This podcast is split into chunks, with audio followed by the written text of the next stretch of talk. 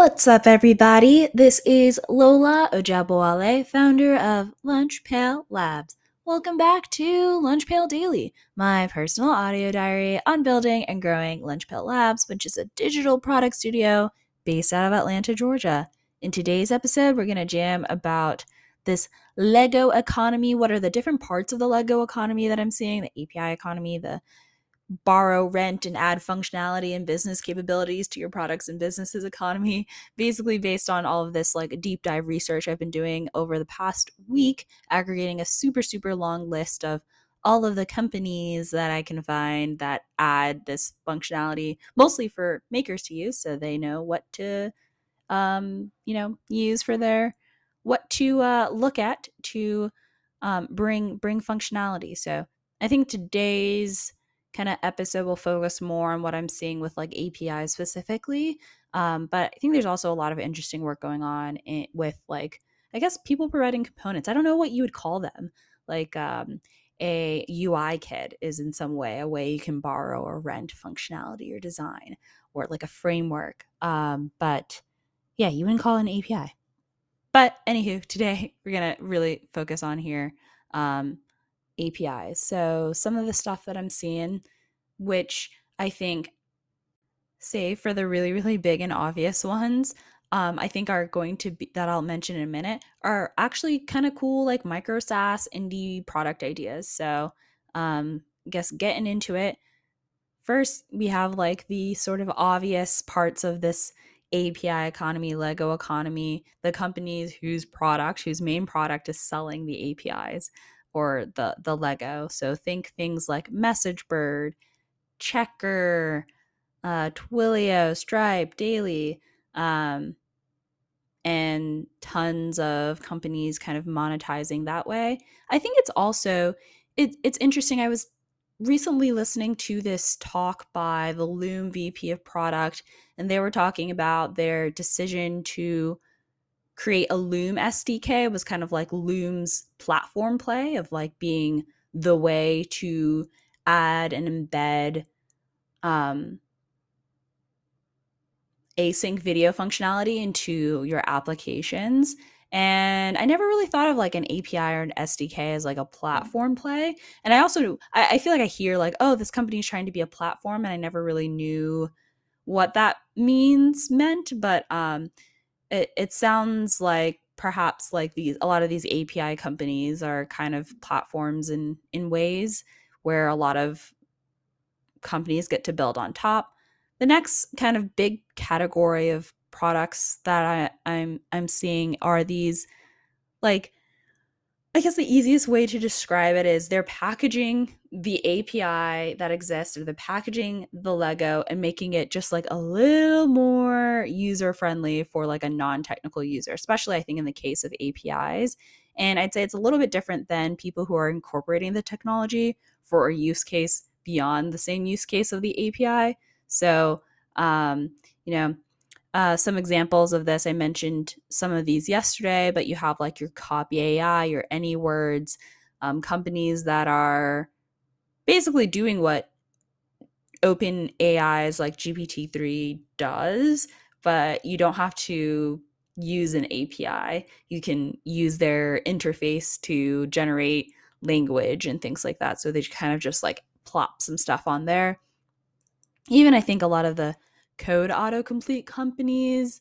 I don't know which companies are using Codex, um, OpenAI's sort of code autocomplete engine, but it also feels like a similar vibe. Like, yes, that's what Codex does. And you are like putting an easier to use interface on top of Codex as opposed to like, oh, like using code autocomplete for some other application um, or industry. So, definitely a category of that. I think those sound like kind of cool even like micro SaaS ideas even looking at the the list of there are a lot of like really really interesting APIs some that I mentioned yesterday um, that can be that probably could have like a nice bloop plop it on top interface um, to to make it easier for a non-technical person or like an end user to like use and interact with the information on like a one-off case another one that I think is um, really, really interesting is Brandfetch. And they have this massive API to get all sorts of brand info. And you can also search by brand with their coding product as well. Um, or search by a brand specifically in their product. I think these like plop on top cases um, that that people build are probably going to be the the more likely to just like be taken by that that API company. So it was also something I saw really often where people would have the API, but they would also kind of have a solution that works in like that one-off case or like has like a a basic kind of like pre-built thing that you can that can, you can use. So that's pretty pretty cool. It's pretty neat. So there's that angle of plopping on top. Then a lot of interesting bundled API access or multiple API connections. I guess people call them like maybe integration platforms as a service or unified APIs. Um, saw quite a few of those, and they seem to kind of um, solve multiple problems. One, API discovery. I have just been um, floored in my research of like all these APIs I did not, or all these even like things that are like functionality you can rent highlighting text like medium and all this other st- uh, all this stuff you know putting some stock market data building remittance um easily convert text between different letter cases like just like all of this like different functionality and so i think the unified apis and the integration sort of platforms as a service kind of companies one help with discovery of APIs that are useful, that useful functionality, and then also with the merging. Um, I probably mentioned this a couple times on the podcast, but yeah, by the time a company has, I think it's like 35 employees, they already have 100 plus SaaS tools. We're all using apps and services and SaaS in an ecosystem um, so I think these companies that are making it easier to discover what to add to your ecosystem and then connect to that, it's pretty, pretty cool. One that I really, really like that's relatively new is this company called Merge. Um, and they provide a unified API for integrating for all of like it's almost all of your business system so hr payroll recruiting accounting ticketing and crm i think it's so cool because i feel like there can be very um nice like use cases where people can go really really deep when they kind of take a suite or a category. There are other kind of bundled apis rapid apis one. I think they just raised a crazy amount of money and now they're a billion dollar company PhantomBuster no code api kind of um, tackles it for like the no code apps kind of having a way to connect to different things and um, Pathfix. And it's so funny. I think early in my like no code, low code development kind of journey, I ran into some of these companies, but they were always just like felt a little bit too broad in the sense that it was just like, oh, there's like a random sampling of integrations. um, so the thing I think is really, really, really cool about Merge is that they kind of go deep on these like kind of business software type integrations. And with that, they can get really, really specialized. They can really have a full, full suite there. And um, I think as like a, a maker or business owner, you can be like, oh, yes, this is the tool that's just going to handle all of my HR kind of integrations. And I'm just going to think about it that way, as opposed to, I think, some other companies who have gone the route of like, these are just like some random set of integrations that I may or may not find relevant. Maybe I'll find a couple that are relevant.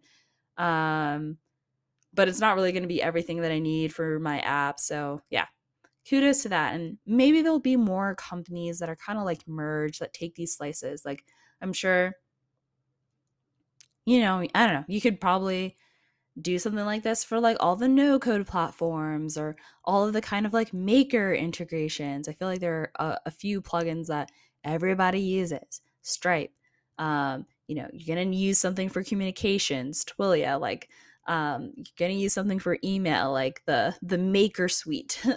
um, So I will definitely, especially post, I think post doing all of this Lego research, I'll do some deep diving into, I guess, what else? What next? Um, kind of what can be built there. And thus creating a unified API or creating an integration platform as a service. I have no idea what that even how you even do that from like a technical perspective, but it seems really interesting to research and I think I'll definitely check it out.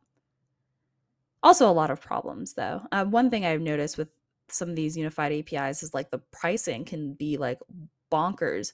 One of the companies, it was like at, there were multiple pricing, but it was different units. It was like it's six cents per customer and then $20 per account and then $5 here and it's like that just sounds like a like a nightmare um, and then some had the like oh flat fee get this many api calls which um, probably get like a nice like wash you know some apis will be more expensive you lose out others won't be as expensive you kind of figure out kind of all inclusive pricing kind of makes sense to me and then the last one are these like supporting APIs, like slash the API company, uh, economy. I feel like I ran into a lot of API documentation software, Blobr being a new one that looks really interesting that lets you kind of spin up API portals, a lot of uptime services specifically geared to monitoring APIs, uh, security companies for APIs. So, um, as these Legos get more and more popular, I think we'll see a whole suite whole suite of um, companies that are really targeting um, supporting that that industry um, and so yeah maybe the last piece just for my my my fullness i wonder what services are actually happening in this industry if not if anything so yeah yeah definitely definitely things to look at so all very interesting can't wait to dig in more hoping that in the next week or so having this fully developed and launched and shared and I'll share my learnings and all that stuff and move on to the next fun experiment. So that's all for me. I hope you all have a wonderful Thursday and I'll catch you all later.